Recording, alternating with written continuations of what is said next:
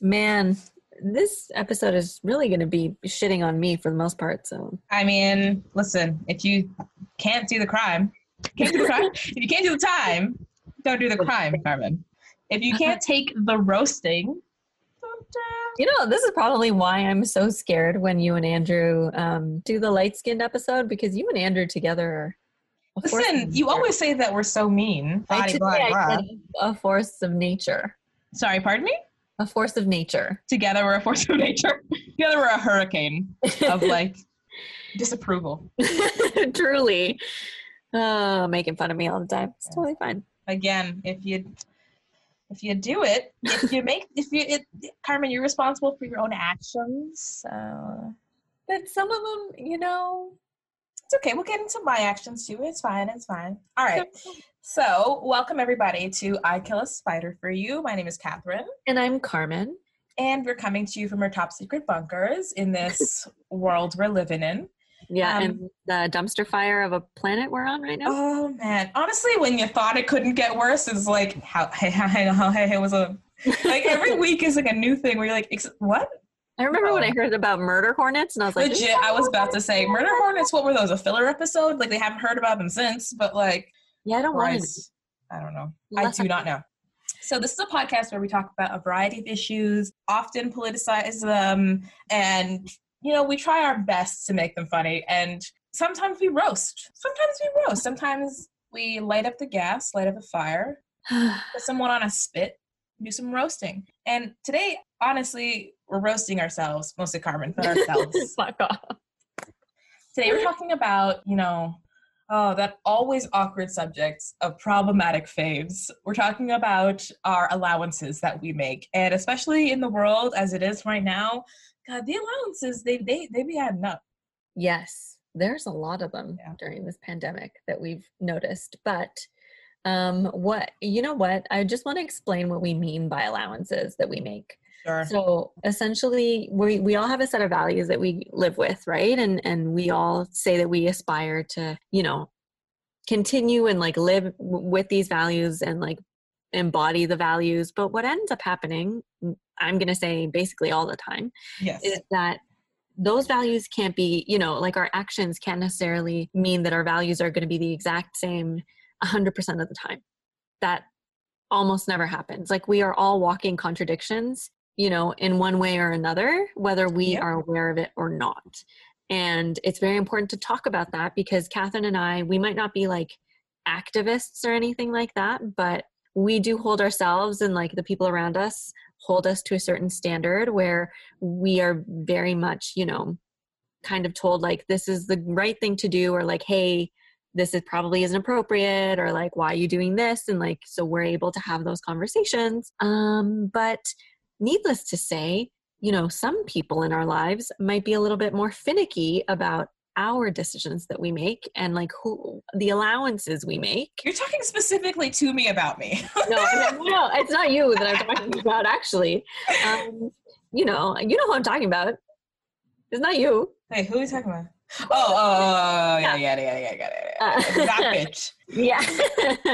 And the allowances that we fucking make and the fact that we get called out on shit all the time. But today it's going to be about us calling ourselves out, about, you know, the shit that we are okay with that we possibly shouldn't be okay with, and kind of how we stop possibly policing each other. Because one thing to like call out and be like, hey, like this is how I feel about this. How do you feel about this? But one of the things I noticed with like especially activist groups and stuff is like, you wear that? That's really bad. Like, who do you think you are? And like there's all this shit about people, you know, telling people that they're not good enough because they do certain things or shop at certain places or whatever the case.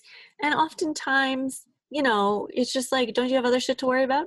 Truly. Purity culture is like, no one wins. Nobody wins. No, absolutely not. And so that's where we're going to have the conversation where we, you know, call ourselves out. Maybe I get called out quite a bit, and that's fine. And that's how we're going to do this. Oh Lord. So Catherine, in terms of like values and stuff, or like things that you consider when, for example, shopping, or even allowances in terms of like friends and stuff, like what are some things that you're like absolutely like not okay with? Oh, okay. So if you have any like strong red line rule, I actually can't for anything. Okay. So shopping is very, very difficult because I do have a lot of values and morals and eat the rich mentality, and I be wilding out on Amazon and I don't know what to do about it. Like, I don't know what to do about it. It's so terrible. Like, if like there are certain companies, weirdly, like my mom instilled in me young, like, don't buy Nike because it's child labor. Yeah. I've never really bought Nike. I never bought Adidas. Like, I bought a pair of Adidas shoes last year. It was the first time I ever did. And it's just because I have this thing where it's like and I'd actually almost never really owned that many sneakers in my whole life because I had this thing imbued in me very young that like sneakers equal child labor. Like, that's just a thing that is, my mom instilled in me. That's fair. Yet, like, how many times do I stop at stores like H&M that like have very questionable labor? I have a phone. Where does the material in my phone come from? Like, who's making the iPhones? People jump off the buildings like because it's so awful, but I want an iPhone. I'm like, I hate Jeff Bezos with all of my heart, being soul. I want him gone. I want to kill him, like Smaug the dragon, because he is a dragon. And I am wilding out on Amazon right now. This is what I mean. My cat's living in the life right now because that's who I buy stuff for. It's mostly my cats. I can confirm because we do share. I use Kara's Amazon, which is a weirdly intimate thing to do because I see all of what she's looking at and what she's buying, and she sees what I get as well.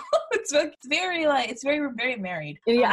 It's actually pretty great. I thoroughly enjoy it. I think it's very funny. I'm like, oh, she's looking at clothes. I always judge you whenever I see Carmen buying clothes on Amazon. I'm like, what are you, girl? What are you doing? And yet I'll buy clothes at like some other online store, but for some reason Amazon clothes, I'm like, step bridge too far. But so like when I think about like what I have that are hard lines, it's like it's like sneakers, weirdly. It's like if I know that there's a company that does a lot of terrible things, I'll try not to buy from them. Right. Or I'll try to like make sure that the things that I'm getting, at the very least, they get use out of them. Because like there's a big problem with fast fashion and like the amount of clothes that people own. When I, the funny thing that I do is that when I'm done with clothes, it goes through a two-step donation. The first step are my mother and my sisters. Yes. They always are like, if you're giving away clothes, Catherine, we get to see it first. My mom got some nice dresses. My sister got some nice stuff the other day. My other sister, I literally have clothes in my closet that I'm saving for when my sister comes home. So, because she's in China right now. When she comes home, she can look through it before I give it to Goodwill or something like that. So I do try with things like that. Yeah, but shopping is a very complicated thing. Well, it's good that you at least consider those things because not most people don't. I guess. I don't know. But that's really interesting. It's funny. I realize that a lot of my hard and fast rules around like if companies or things that I won't shop at are very much based on my mother, but also based on my finances. Yes. So, like I don't understand spending money at Starbucks because everything there is overpriced and there's absolutely no need. They're not that good. I don't see the point. Yeah, I really don't see the point of Starbucks. And my mother always raised me to not drink Starbucks. So there was a period in time when I was in university, when I was doing my undergrad, when I would be like, okay, I'll go there or whatever. But for the most part, I don't. And part of it was because I'm cheap. But then I learned a couple of years ago that at least in the US, Starbucks packages its products using prison labor. Ooh, what a yikes. And I was like, if you didn't have me then, you certainly don't have me now. And so I just was like, nah, X, no thank you. Never. So I will not really have anything at Starbucks. I think in the last few years since I learned that, I maybe had it once. And it wasn't like, it was because I was meeting up with someone, I think, and they wanted to go to Starbucks. I was like, fuck, fine. But really, in terms of hard and fast rules, I think there's that. I think for me, I've noticed that I don't have any hard and fast rules. I have things that I would aspire to like not shop at or like not listen to or anything like that. But I can't. Like I would love it if every artist and everything that I listened to was like racialized people or like whatever. Oh no, we're gonna get into music. No, that shit is not gonna happen. Like it's just not gonna happen. I'm not like, you know, or I have a friend who may or may not constantly tell me that watching cop shows is bad. And I don't watch cops, first of all. Like, I don't watch those cop shows. I watch, like, Brooklyn Nine-Nine and True Crime. True Crime and Brooklyn Nine-Nine. Like, truly, calm down, people. It's Andy Samberg. We have nothing to worry about. I don't walk around thinking every cop is Andy Samberg. Do you know what I mean? Like, but I get. Oh, yeah, that is something. I get where they're coming from. I understand. I get that this is a form of brainwashing. I get that Paw Patrol is a kid's show with a dog that's also a cop. It's Paw Patrol. Hello? Make it a pig. Anyway, that's not the point. But, oh my God. Can you imagine if Peppa Pig was a cop?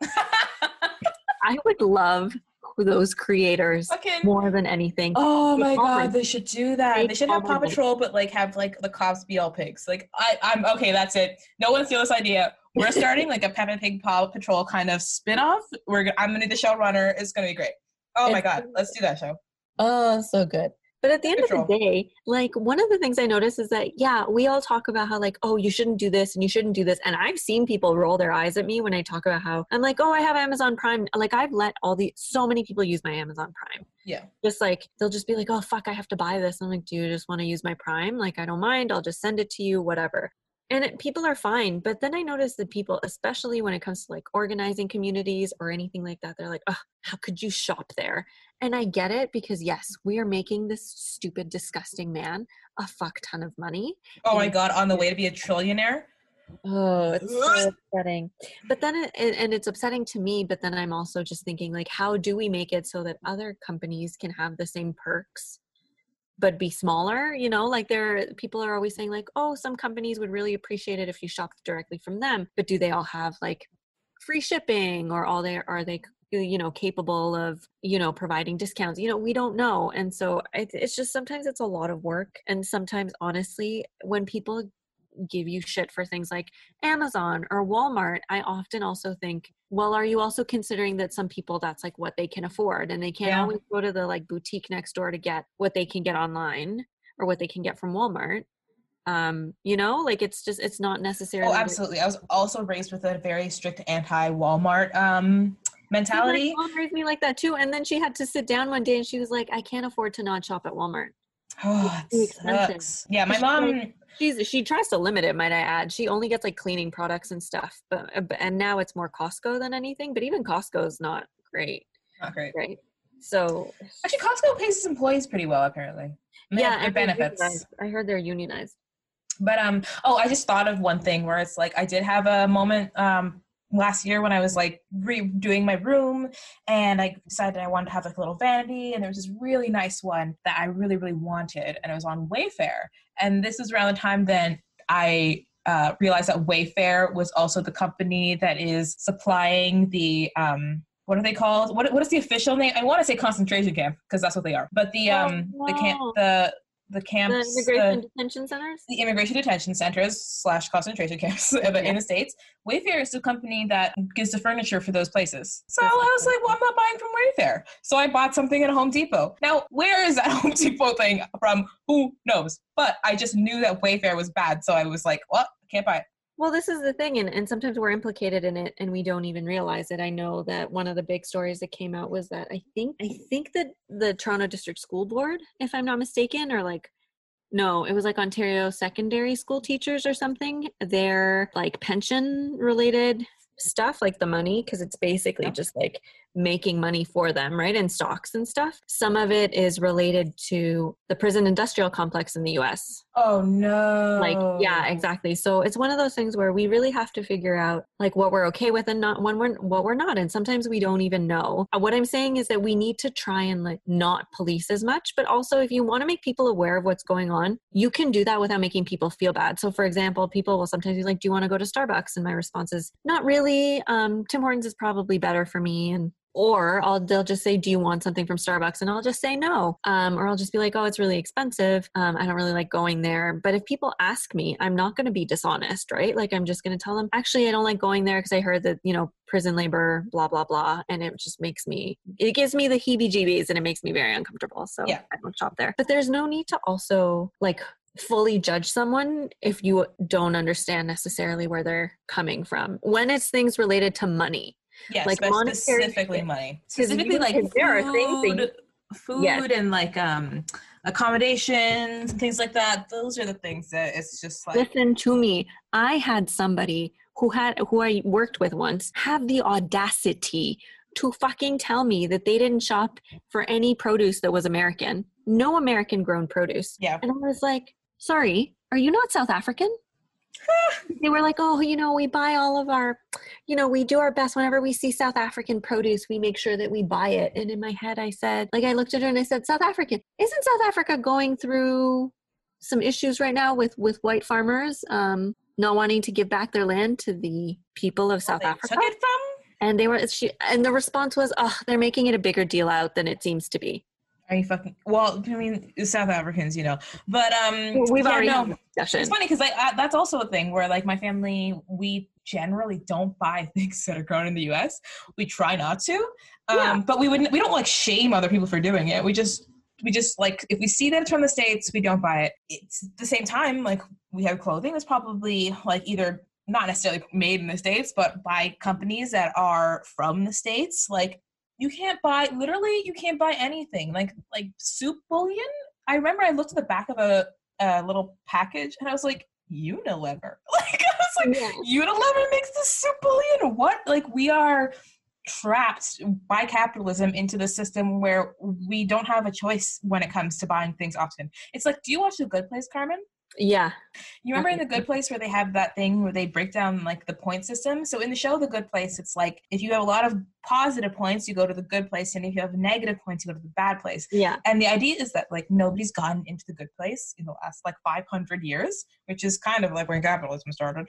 But the reason why is that it's harder to be a good person when if in The Good Place there is an example where it's like a man gave roses to his mother and got plus 4 points in like 15 whatever, but then a man in 2005 did it and he got negative 4 points because he bought roses that were, you know, made by a company that used pesticides, that like a company that had associations with child labor or whatever it is.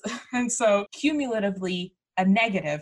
And that's kind of what it is right now. Just like trying to live your life is just like, yeah, I can't exist without it being a negative, because that's not the society that I'm in. You can't participate in society without doing something terrible on a daily basis. And it's kind of exhausting.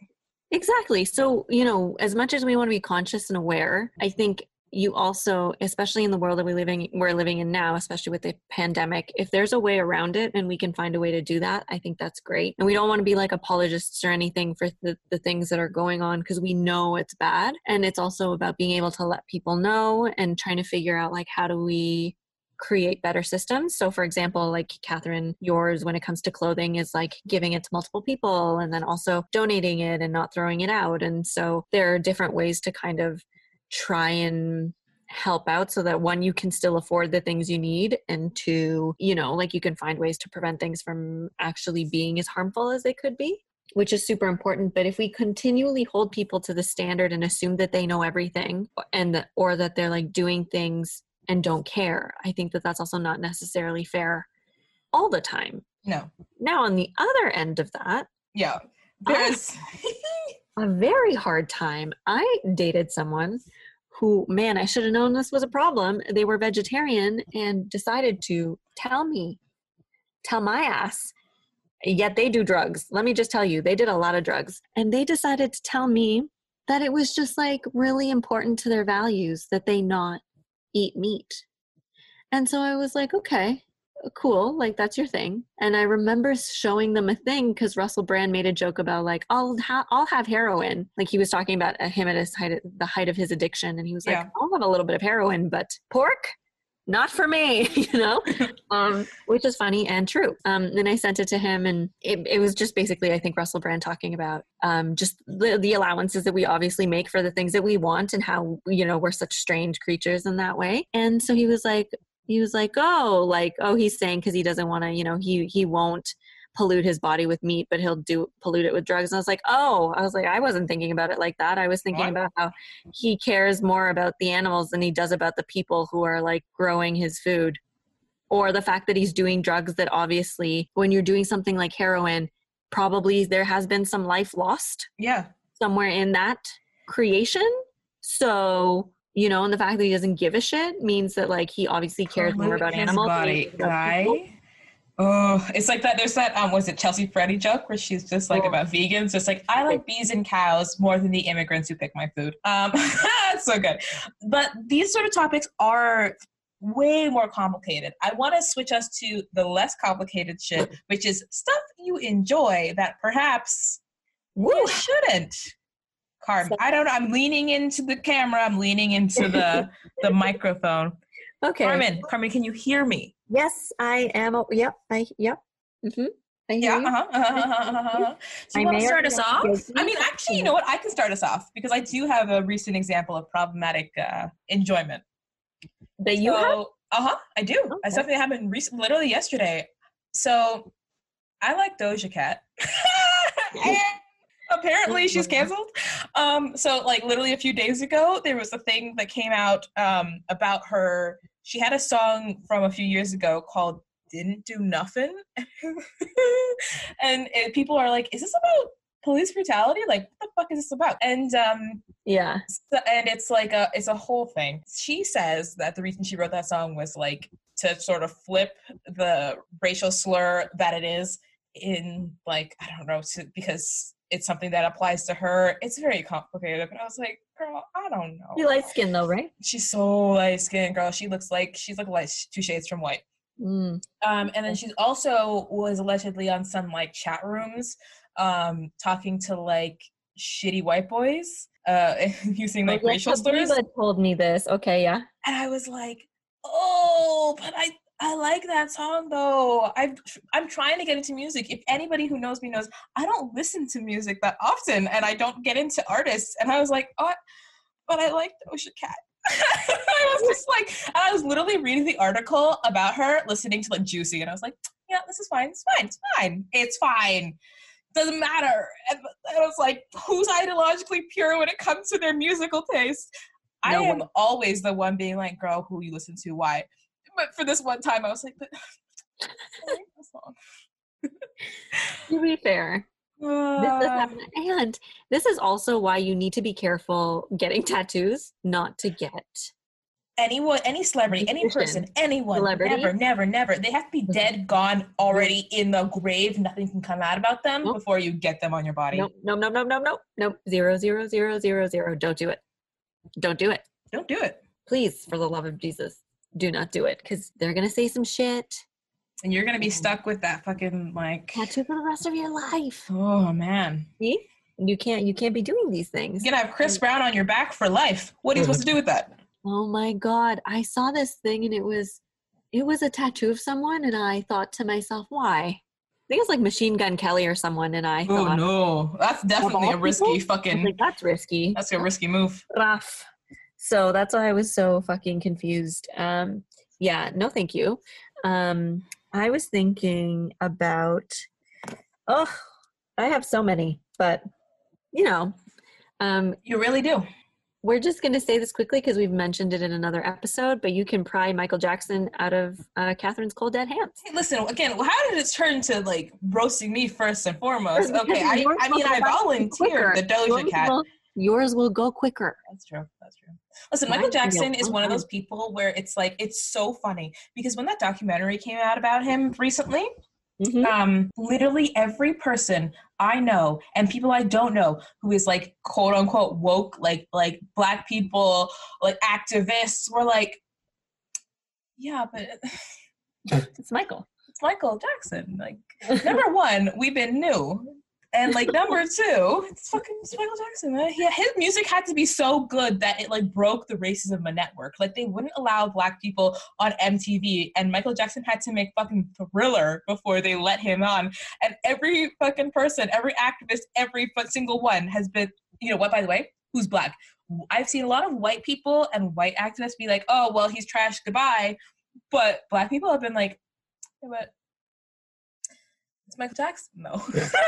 And I remember, I swear to God, during that period of time when everyone was talking about like his crimes and everything like that, Michael Jackson was being played on the radio 24/7. My sister and I would be driving in the car, and it's just like Michael Jackson, because the radio stations are like, we don't care.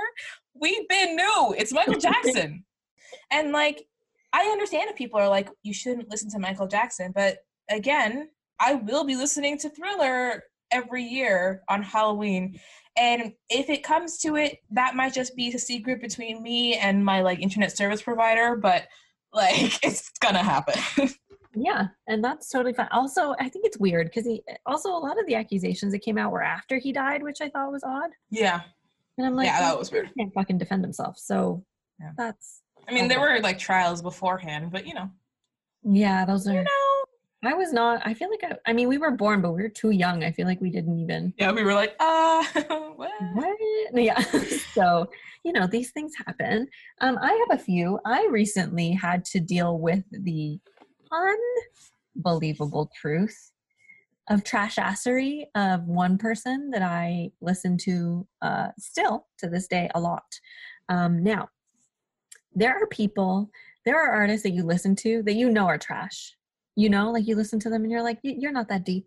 I know. Yeah. I just like your music for one specific reason, and that's all I'm going to do. I'm just going to listen to your music. I'm not going to pay attention to anything else, because if I pay attention to what you say or what you do, I already know I'm not going to like you. Yeah. Which is really how I feel about Lana Del Rey. I knew it was coming. The fact that she has fallen so far in the last 2 weeks. What'd she do, girl? I didn't even know. You didn't know. I thought that's why I told you about wanting to do this episode like 3 days before I found out what happened. And I said, why did I do this to myself? Oh my God. I just was basing it off all of the previous shit he's done, like wearing Native American headdresses and being generally oblivious and trash, but please girl, tell me. She wrote this long rant on, I think it was Twitter, somewhere. She wrote this long rant on one of her social media posts where she's basically saying that she is very, like, her music is about fragility and vulnerability and pain and like being submissive, and how she isn't allowed to, and how like that's looked down upon by people, but nobody looks down upon Beyonce, and she mentioned Beyonce, Doja Cat, and Lizzo. So she just mentioned Black women, and how that's the only like femininity that society is okay with, and that we should also be okay with like fragility and vulnerability, like what she exudes. Mm-hmm. Uh-huh.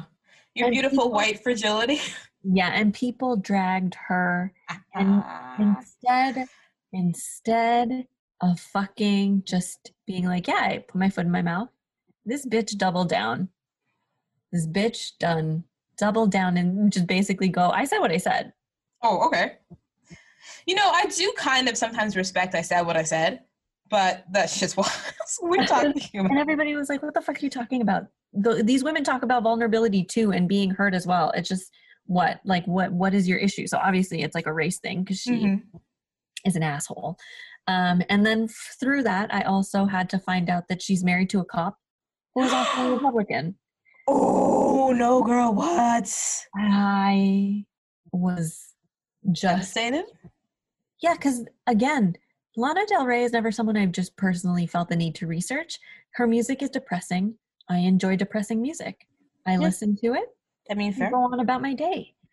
I was like, I didn't need this in my life, but her shit was so bad that it ended up showing up in my life whether I liked it or not.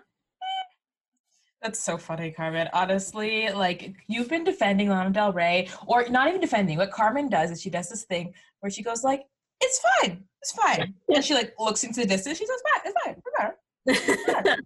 And she pretends like everything's okay. It's not fine. But like, oh man, can't do it now. I can't. And so I sat there and, for example, her song came on my Spotify. One of her songs came on and I just had to skip it because it just wasn't sitting right with me. And I just thought like, well, you know, we all have problematic faves. There's this Latino podcast. Oh, fuck, I forgot what it's called. I think it's called Radio Menea, but I think it's two queer women of color who are Latinx, and they have like sessions every few months or like episodes called Problematic Faves. And so they'll play music that they know is problematic, but that they still really enjoy, and they just embrace it and they call it Problematic Faves. Yeah. And so, you know, Lana would be one of mine. She is one of my problematic faves. Has been for some time. You only came to see Maleficent with me because Lana Del Rey had a thing at the end. Oh, it's true. It's awful. I don't even look at her red carpet stuff. Like, she's, like, I remember I heard Kathy Griffin talking about how she met Lana Del Rey and Lana was just like an asshole. And I was just like, well, I don't need to hear this. Like, I just didn't. I don't even think of her in any sort of capacity other than the really depressing shit that I listen to. So it's very interesting. But I just, like, was allowing it, and then when I heard the cop thing, I just couldn't. Oh, the cop thing, that is yeah, that was bad. Yeah. And so there's a lot of musicians. I listen to a lot of, reggaeton or like it's called urbano, but it's like technically urban, like Latino music. And it's just like, there's quite a bit of it that it's not necessarily outwardly, in my opinion, as sexist as it once was. I think there are some things changing, but it is still very, it's shitty. I listen to somebody like this artist named Ozuna, but if you watch all of his music videos, he's black. His video ladies are all white. I mean, you have shown me these videos, and I've been like, what the fuck is this? It's like, they're not even just all white. They're like all white wearing all white. It's like the whitest thing in the world. So I was like, what's happening? It's truly awful. And I still listen to them, or I think about, so an allowance for me would be this singer like Rosalía, because she is from Spain. She's, technically she's Catalan. I think she's from Barcelona. Yeah. And so her music is like Gitano influence, which is like gypsy, like flamenco influence. Yeah. But like in Spain, as with most of Europe, people who are considered gypsies or Roma are very, very, very, very, very, very, very, very mistreated. Yeah. And their music is flamenco music. Like in Spain, that is their music. And they're treated like shit. And then all of a sudden, Rosalía is making this shit. And she's like adored by everyone. And so there was this whole conversation I listened to on this podcast about how she is culturally appropriating Roma and flamenco culture and getting all this credit for it when it has nothing to do with her and it's not her like lived experience at all. I still listen to her music. Mm-hmm. Quite I mean, like, yeah, there that is the thing where it's just like, yeah, like that's the feel. That's like the thing that you do, not just you, just everybody, when there's something that someone does that's terrible, where you're just like, yeah, and that's pretty much it. That's the end of the sentence for every single person. It's yeah. And then they move on because it's like, what are you supposed to do? Now there are things like, so like music, like artists that you like, and you're just like, it's sure, okay, that's not your culture, but okay, whatever. But then there's like, for me, it's like I have like a real hard stance on white rappers. I'm like, get the fuck out of here. Like, I don't care at all. I'm like, I don't want to see you.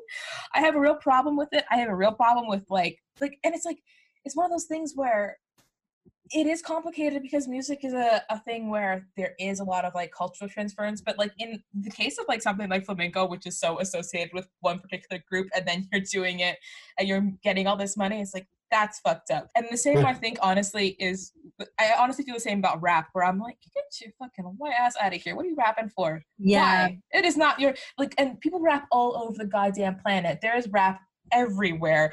And even I honestly even sometimes like have a problem with like Africans rapping. I'm like, really? You too? You? Okay. All right. Your boy bangs, whatever. And then all the K-pop rapping. Girl, I cannot. I remember when I told our mutual friend about how much I disliked K-pop, and I was like, Catherine made me watch this thing about this episode about Explained, and it showed the like hip-hop influence of like K-pop, and all I thought was, Asians be hella racist, so what the fuck is this, It's true. There's so much anti-Black racism in like East Asian and South Asian communities. But then I told my friend about it, and his response was, but do you like NSYNC? They're not rapping. No, but like I was yes, they are very hip-hop influenced. Yeah. Ramen hair, oh my god. Yeah, it's true. It's gonna be May. It is gonna be May. White boy cornrows. Yeah, white boy cornrows. It's true. I do make such allowances for it's like, oh, see, here it is. I have one hard line, and the next second I'm like, but I don't all think that so. I do is signing out for you. Oh. It's true. NSYNC and all 90s boy bands are so like hip-hop influence that you're just like, mm-hmm, it's sure. Like you don't have a problem with them, but you have a problem. I really don't. Honestly, you know, actually, the only white boy who's rapping I like is Aaron Carter. Stop. I know pretty much all the words of How I Beat Shaq, and I know it just because it's fun to bother people with.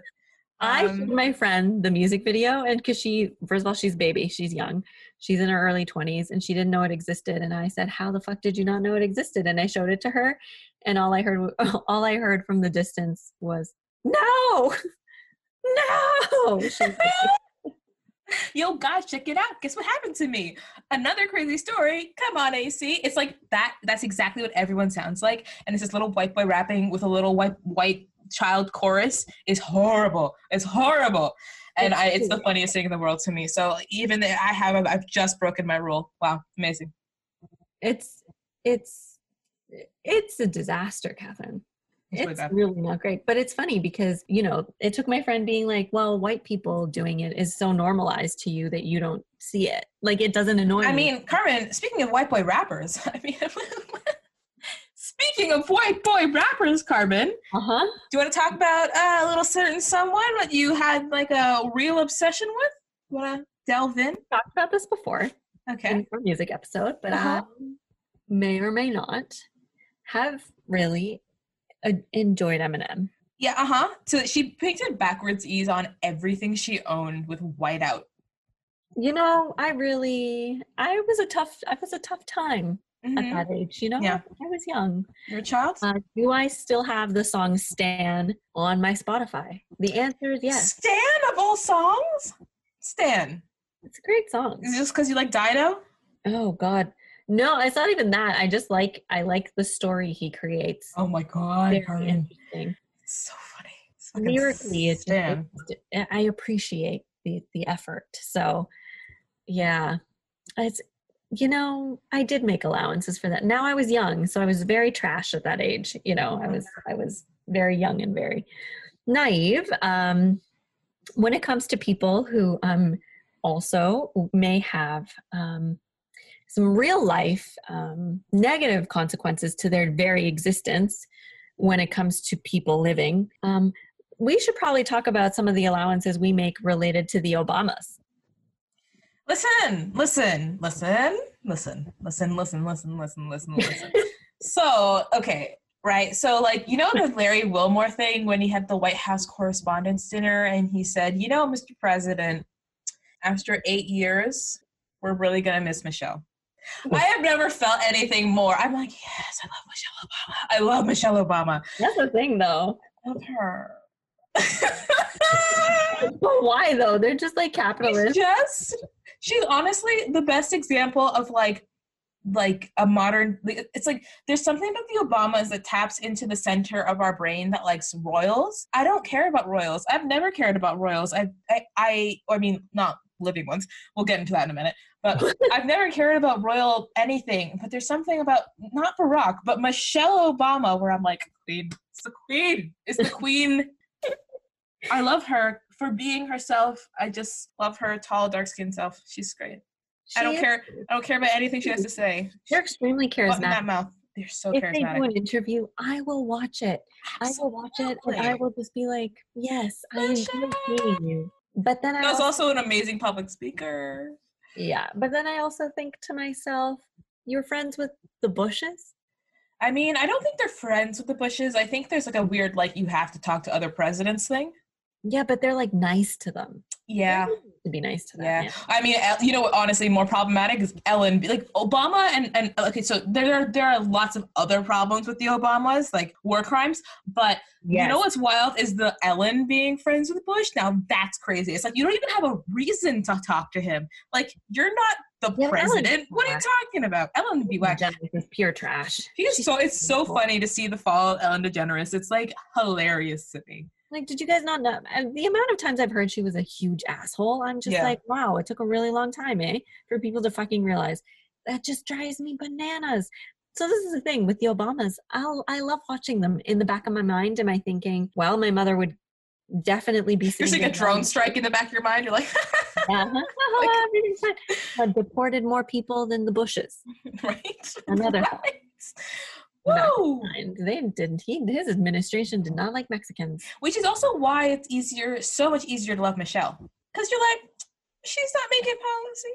I mean, I know she's married to him, and I know she probably has to like discuss these decisions with him and blah, blah, blah. And I'm not discounting Michelle Obama's like role or influence, but she's also not the president. So it's easier to be like, Michelle. It's so much easier. This is the thing, and the things that we allow in life, you know, Oprah's a billionaire. We don't like Jeff.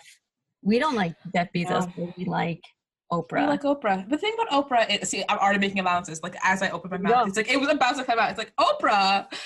But Oprah made her money in a different, a less evil way. Like, Oprah's just way less evil. And I'm not about to shit on, like, one of the only black female billionaires in the world, just because I'm like, yeah, she shouldn't exist. Billionaires shouldn't exist. Point blank, they don't deserve it. However, she's not Jeff Bezos.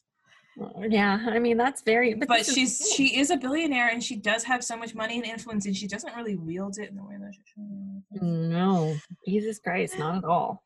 But see, this is the thing. We make allowances for people. I thought I started immediately. Yeah, I just, you know, we're just like, no, Oprah, what? No, what? Oprah! I love Oprah. She's great. And so these are the things that we do, and we make allowances for people in their personal lives where people say things, and you're just like, I'll let this one slide. Yeah. It's fine, even though you shouldn't let things slide. But, you know, sometimes it's about certain things, certain influences. Nostalgia is a huge reason why we let things slide. Yes, it really is. We're a society that is very much obsessed with, like, or at least I think our generation, but maybe every generation, is just very into the feelings of nostalgia and, like, feeling, like, wanting to feel your childhood again. And there are certain people that I think if you were raised in a household where Oprah was on every day, you're going to have a different experience of her. 100%. There's some people who are like, oh, I don't really understand the Oprah thing. And I'm like, it's probably because you didn't grow up watching Oprah. Like, it still makes no sense to me because I'm like, it's Oprah, right? Oprah. It's Oprah, man. Come on. But see, this is the thing. I think about the people like Eminem. Did I grow up listening to him? Yes. What was wrong with me? Apparently I was an angsty white boy at the age of 12. We were talking about the fact that Carmen is basically Kylo Ren, because if Kylo Ren was a real boy, he would be listening to Eminem and Simple Plan. How could this happen to me? Awful. This is what has happened. I, you know, growing up with a mother who is very much a revolutionary, she taught me about other revolutionaries, and I had the disappointing experience of realizing that the ones that were men were pure ass trash. Pure ass trash. Trash. Trash. There was no need for him. There was no need. First of all, Fidel Castro. Trash. Love him. Love that. To this day, I will defend him. He's Canada's favorite dictator. There was literally an article, like, after he died, being like, Fidel Castro, Canada's favorite dictator. I'm like, it's true, though. Like, all Canadians are like, oh, Fidel. Truly. And so I enjoy him as a I learned a lot. I think he did a lot. I think he should have gotten out of power 30 years before he did. But I think, and there was a lot of, he was homophobic. He has like a long record of like homophobia and stuff in Cuba, because he, you know, put people in like camps and stuff for being gay and all this other shit. And Oy. I did not find this out until later on in life. I didn't know that until you told me right now. Well, yep. I think he like formally apologized for it later on, but I'm like, a little too late. Or the fact that the amount of white savior complex that Che Guevara had. Really? Truly. Wow. If anybody ever has the opportunity to read his diaries from when he was in the Congo, I think it was the Congo, if I'm not wrong. I made the mistake of, somebody gave me the comic for my birthday or Christmas or something. And I read it and I was like, yo, this man was fully a white savior. But you know, I shouldn't be surprised because he's Argentinian and we know how I feel about them. So yeah. He was a white man thinking he could save black people and then getting angry and calling them all sorts of names when they wouldn't do as he told them to. So there was a lot of that. There's a lot of revolutionary. I have a hard time finding revolutionaries that weren't complete pieces of shit. Oh my God. Like he's not a revolutionary. Well, I guess he kind of is, but Frederick Douglass. The heartbreak. When I realized what Frederick Douglass was as a person, I was like, I cannot believe. Frederick Douglass was such a piece of trash in his personal life. Like, he was married to a black woman who I think she's the one who paid for him to get out of, like bought him out of slavery or whatever, and supported him. And he fucking brought some white woman into their house to be his mistress while living with his wife. I could not. I remember when you told me that story, and I was just covering my ears. I couldn't believe. Nope. And then I think after that, he had like another white mistress. I was fucking like, listen. But now Catherine uses to, you know, Catherine used to have him on the background of her phone. I did, because I just thought of Frederick Douglass as the nice things about Frederick Douglass. And I was just like, fuck. Nobody's telling us about their trash assery. I couldn't believe. I could not believe. I was so mad.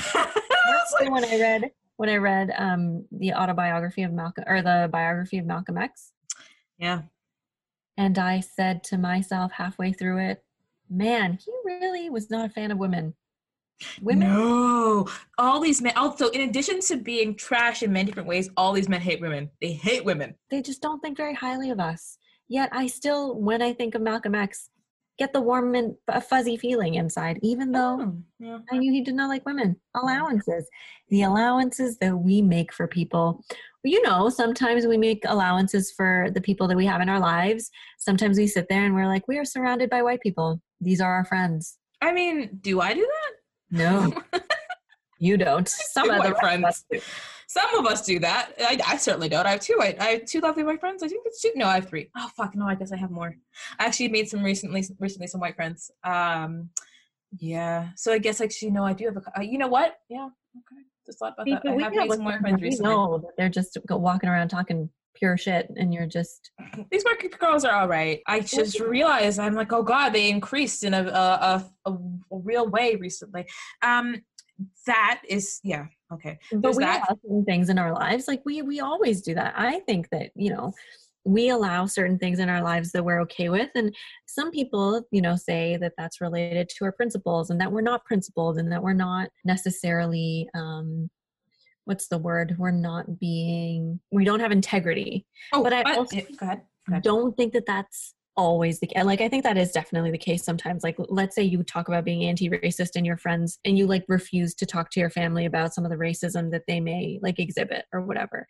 That's a situation where you're actually not, you're just performative. So I get that. But I think there are other situations where you can see the good in people and hope that you can, like, if you have the energy and if this is something you want to do, educate them when needed and be able to call them out and be like, yo, you're being trash. Yeah.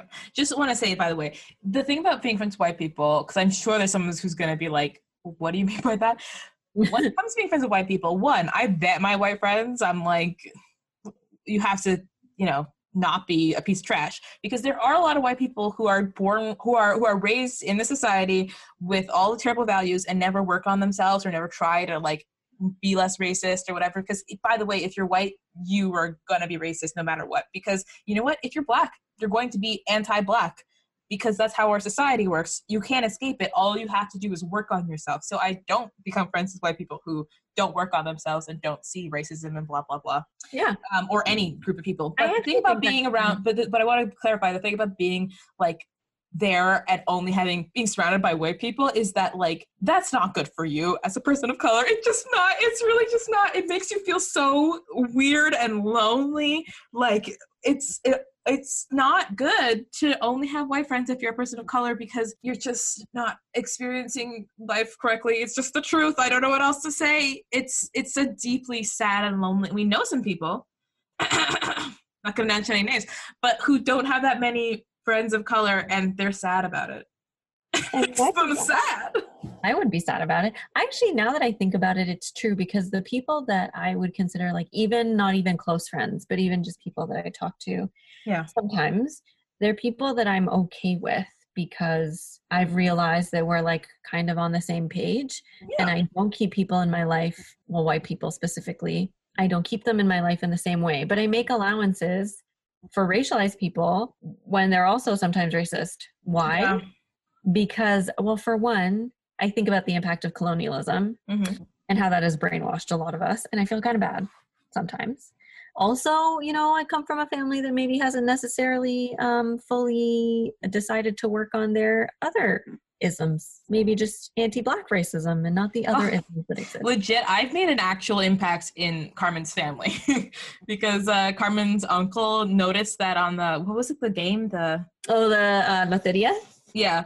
There's like a character called like La Negra or something like that. And it's like a little, yeah. And it's just like a little Black person. Maybe. And he's like, oh, that's racist. And I'm like, he wouldn't have said that if he didn't hang out with me. Exactly. But see, these are the things. These are the things that we change and we grow and we try and figure out. And I think, you know, it's just also like how much of a consequence is this? So, for example, the fact that I enjoy Lana Del Rey, if it's for me, myself, and I, and I'm not pushing that on somebody else, that might just be my own thing. But I do have moments like if I watch certain things, if I can turn off my brain, great. But there are certain things I can't turn off my brain for. No. So I'm not going to watch it and I'm not going to do it. And I do judge people who think it's okay. So also there's levels. Like, okay, so like. Definitely. So like Johnny Depp was canceled and like now there's some weird shit where it's like maybe he's not canceled. I don't care. Point is Johnny Depp is probably trash. Yeah. I like the Pirates of the Caribbean movies. Yes. I'll watch them by myself. Don't know we need to know. They were like a weirdly big part of my teenage years. I would like those movies. You know what I mean? Hans Zimmer is a hell of a composer. Yeah, he really is. But you know what I would never watch is the fucking Lone Ranger, because fuck, that's trash. Like there are things that are just a step too far, a bridge too far. Like, you know what was very funny? The other day, it was on TV, was the Peter Pan movie that came out a couple years ago that made no money, the one that had like a white tiger lily and stuff, had like white people playing the indigenous characters. Yeah. So I'm watching this movie because it was on TV. I was like, this is actually kind of an interesting idea, and like the world building was interesting. And I was like, see what happens when people have just decided like, no, we're not engaging with your racism. No, even if you have interesting ideas, if you go a step too far, people are just like, no, we good. No, we're okay. Exactly. Right. So, you know, we do all kind of make allowances for certain things. And it's just about figuring out like how harmful is this? What can we do to prevent that from happening? Yeah. I think how harmful it is a huge factor in like, how can you enjoy it? Like if it's something that's going to like affect other people, then you really have to think about what you're enjoying, what you're supporting. Yeah. But if it's kind of not, if it's just like a trash person being trash, it's not bad. Yeah, exactly. And so I think about, who was it? There was something I was watching and I was like, well, this is not okay to watch. I can't remember what it was. But it was a situation where I was, I remember now, Black Klansmen. You know what? I do have a line in the fucking sand that I draw. If somebody's going to sit there and talk to me about how amazing the FBI was, right, when it comes to COINTELPRO, oh my God, or anything related to the atrocities that they did and continue to do, I don't want to know. The only way I'm listening to anything about the FBI is a behavioral analysis unit. That is the serial killers. Sorry, this is how you profile serial killers. That's the only way. Mindhunter, fine. Anything else? No. Yeah, no, it's truly like the that movie, I enjoyed that movie, but I did have a real problem with A, how it ended with like, we're friends now, and B, the fact that they didn't mention, like, if you're going to have a movie about the FBI and talk about COINTELPRO and have a Black character in it who in real life, like, sabotaged and infiltrated Black spaces, and not mention it, I got a real problem. If you mentioned it, if you were like, you know what, I did bad things and maybe like this is me trying to do like a redemptive, like you could frame it like that and that would be better. But just to pretend like everything's all fine, get the fuck out of here, man. Like there were people and there was just a real problem with that. Yeah, that's actually a real problem I have. There are lines in the sand where like, for example, the Ted Bundy like movie with Zac Efron doesn't actually hurt anybody, but I know that from the grave Ted Bundy is fucking jerking off to the idea that someone as good looking as Zac Efron played him. Like I know it, and I can't engage with it because of that. I will not. Now I'm not going to necessarily judge someone who watches it, but at the same time I'm just like, no, I will not. That those are lines in the sand for me. Things where I'm just like where there's a level of disgust, I can't do it. I think that's it. That's what it is. I think that's also how you feel about the FBI thing. It's like there's a level of disgust where it's like, no, The FBI are like soldier movies. Oh my God. Yeah, there's a real problem with that. The only soldier movies I can kind of watch, even historical ones? Yeah, like World War I, World War II, I can kind of, because it's mostly white people. Yeah, the World War ones, but also even like the ones that are like older than that, then I'm like, sure, what the fuck, who cares? Yeah, okay. But like more modern conflicts, I'm like, I don't think so. You want me to watch something? What on Afghanistan? Nah, I'm good. Oh my God, like American Sniper and shit like that. Oh, so speaking of historical, because I just want to briefly mention, so there's a certain someone who I make allowances for. I'm not going to mention all the things he's responsible for. You can look him up. But I love Louis XIV 98% because of his pumps. Like, that man's hair, his fucking heels, Louis XIV, the Sun King's, like, wigs, slay. Like, I love him. I love him. And I love him out of time. I will not acknowledge any of the things that he's done. Not going to talk about it. It doesn't matter.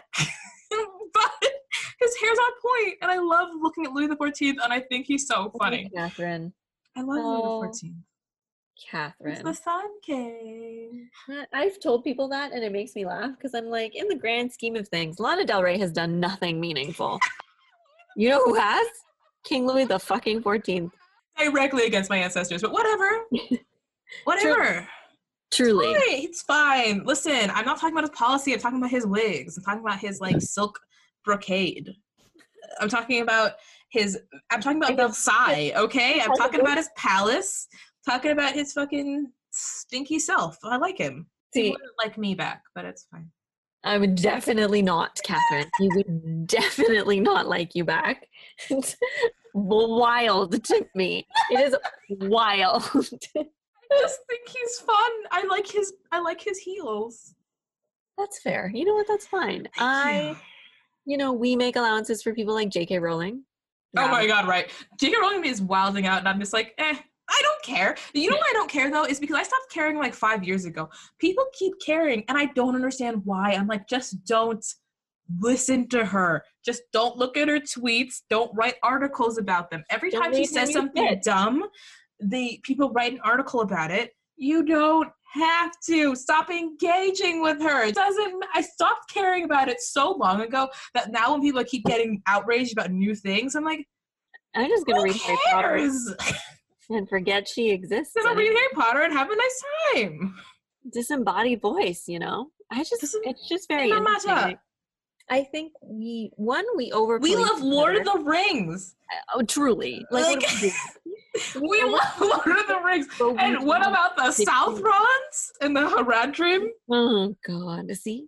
But we need to stop doing this over-policing thing, but we also need to stop, like, just allowing ourselves to just flagrantly just be shitty. Mm-hmm. But I don't think we're always being I mean, like, sometimes you just need to live your life. I like watching Brooklyn Nine-Nine because it gets me to not think. I like watching all my reality shows are the allowances that I make. Why on earth do I think Dr. Phil is a hilarious thing to watch? The clips Dr. that I find so funny. It's like my mother stole my boyfriend, or why don't you just watch Maury? That's probably more problematic anyway. Yeah, there's a lot of yelling in Maury. There's a lot of like stereotypes being reinforced in Maury. 100%. Whereas, ooh, there's thunder outside. Yeah, no, I see the lightning. Oh, side note, just on the Maury thing, I just thought of Jerry Springer, and you know those shows where it's like, who do you think you are? And it's like a British, and there's American versions, and they go through their history. Yeah. Jerry Springer is the most ridiculous person in the world, and he had an absurd show. The Jerry Springer episode of Who Do You Think You Are is devastating because all his family died in like Auschwitz. It's so sad. It's the most sad, somber thing you'll ever watch. Jesus. It's so sad. Holy shit. See?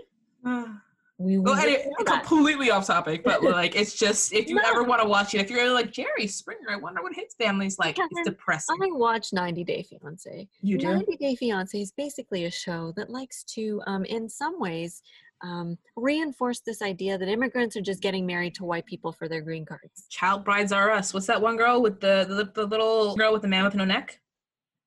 Ooh, Catherine, let me tell you about Rose and no neck Ed. Okay, let me tell you this story. So you start watching, this guy's a piece of shit. So basically he comes, he sees her in the Philippines. She's, you know, lives in absolute fucking poverty. Yeah. And he does things like complain about the thread count of her sheets. He acts scared about everything in her country. He asked her to have an STD test done, which like is generally, in my opinion, a responsible thing to do, but that's but, like, he's not doing it in a responsible way. It's like, you give me an STD test, you know, neck freak. Yeah, that sounds like, what the fuck? So there's that. And then there's also, you know, he did a lot of really shitty things that clearly he thought that like, this woman just wants to marry me for my money. Mm-hmm. So I need to make sure that she's not just going to marry me for my money. And also I'm going to take her down a notch and make sure that she knows how much better I am than her. Did this girl not 2 episodes ago sit down and go, so you lied to me about many, many things. So very many things. And guess what? My ass is done with you. Have a nice life.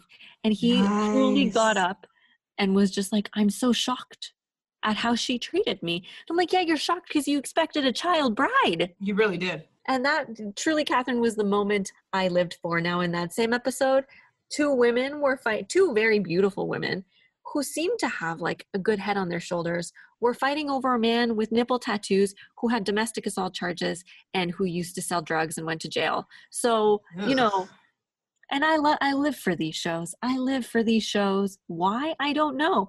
I know that it was reinforced for me because there's this amazing professor who I love more than anything named Adil Abdullahi. And I remember that her and I were talking about 90 Day Fiancé. And she's like, Carmen, it's just sociological research. You're just researching the types of things that happen. Say yes to the dress. What is the patriarchy that's involved in this? I mean, Beyonce, you know, what are the geopolitical issues happening? And I was like, yes, Adil, that's what I'm going to tell everyone. But we all know that shit ain't true. I just want to see people fight. I just want to see people break up. You know, that's what I live for. So it's what we're doing. Yeah. Again, see, that's where it goes. Yeah. I mean, I also do my best. I do my best to like, if there's something I really don't like, I don't want to spend money on it. Like if there's something that I really like, I want to watch or I want to engage in, but I don't have to, then I do my best to get it for free. So there's literally nothing morally wrong about bootlegging, man. No. That's what I'm saying. Like, for example, would I? Oh, you're not going to pay money. Yeah. I got it. For a Woody Allen movie? No. Fuck no. Ew, no. Can you imagine raising a kid and then just marrying it? Oh, fuck. And everyone was like, cool. I mean, they're not so cool with it now because now he's not able to make anything. People just keep stopping it from happening. And all the celebrities are like, oops, sorry. We signed those petitions being like, you should support him. We're stupid. Something. But, side note, celebrities are all canceled. Like, this is just a full side note. But, like, celebrities seem to be all canceled because they're all trash and they've lost touch with reality in such major ways. I really wonder what everything's going to be like after everything. No. Do you think people are still going to fawn over them the same way? No.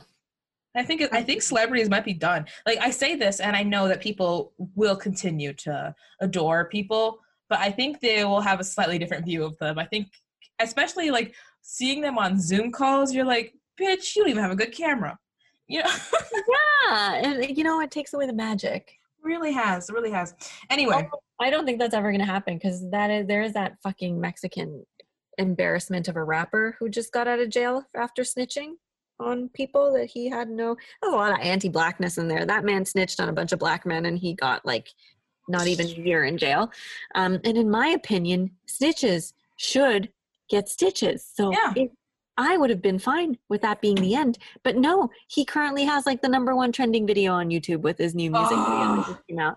And his music video, might I add, is just a bunch of like big butt black women in the background. I'm like, you probably put all their boyfriends in jail with your snitching. Probably. They are dancing. Snitches do get stitches. Okay, we fully like lost the thread, but I think we've got the point. Like the world is complicated. Everybody do their best. And if you want to roast your friends, 100% okay. But don't roast strangers unless they do something actually bad.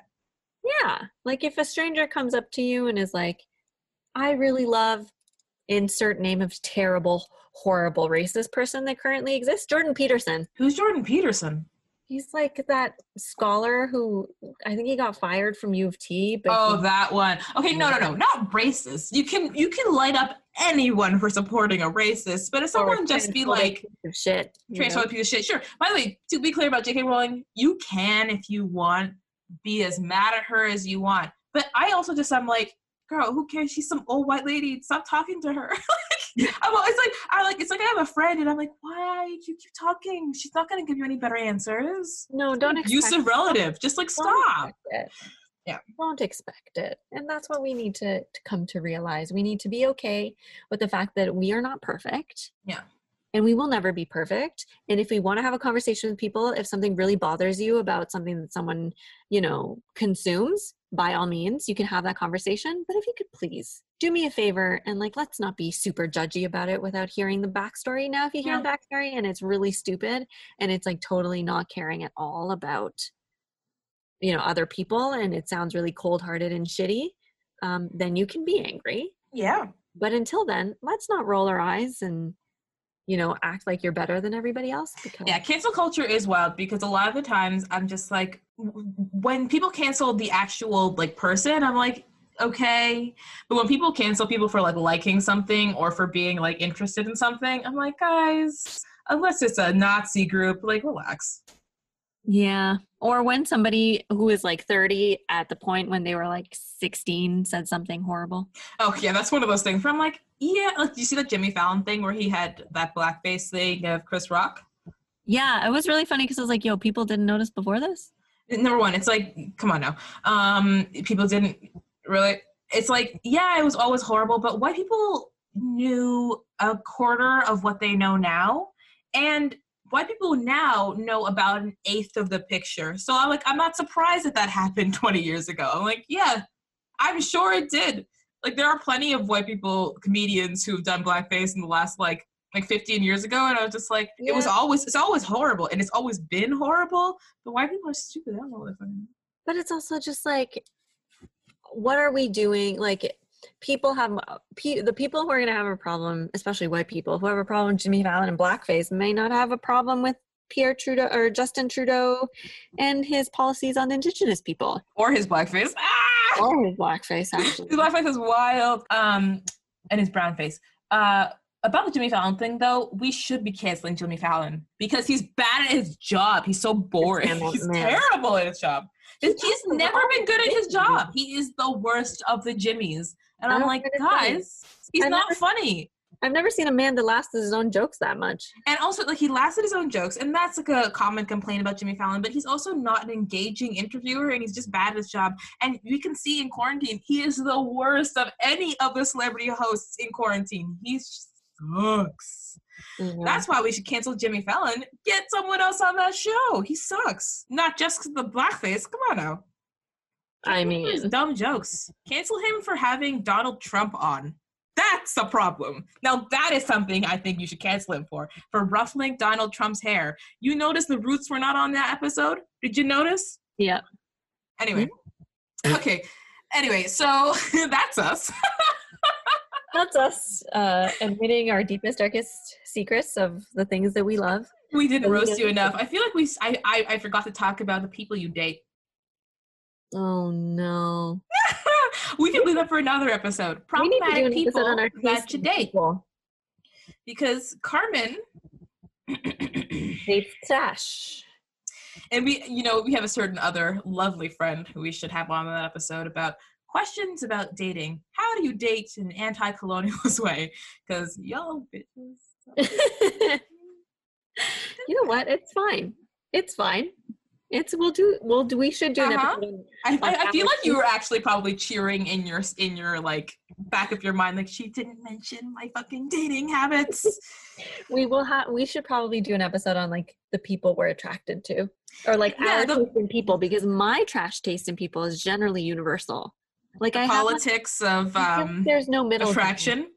I'm either there's no middle ground because my friends are all amazing, but the people I date are often trash. Not all the time, but often.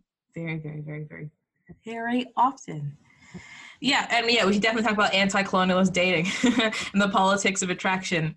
Ooh. And the fact that I don't know why all my friends seem to date shitty white boys who you know what? We'll leave it for that day. All right. Okay, so you can find us on Instagram at I'd Kill a Spider for You, or on Twitter at I'd Kill a Spider 4U. You can also find me personally at the CC Williams on Instagram, and actually on Twitter. I have a Twitter. I don't use it, but it's there. And honestly, actually, I'm the CC Williams everywhere. If you find that, that's me. You find me on Letterboxd, I'm there reviewing movies. So that's me. You? I am Carmen _Maria 416. So that is my thing. And if you want to see pictures of me and my friends and some political stuff, then we can. Yeah. Please do go to my Letterboxd. Like, friend me on Letterboxd, because I think my reviews are funny. They're probably one sentence of trash, but like, I like them. I should make more lists on Letterboxd. Carmen, do you have a Letterboxd? No, I don't fucking know what that is. It's a movie reviewing website, and you can make lists on them. I've made a couple lists. I've made a list that is openly transphobic children's films. There's only two movies on that. It's Mrs. Doubtfire and Ace Ventura, Pet Detective. But if you have any suggestions, I'll put them on the list. I made a list of best trash of the decade.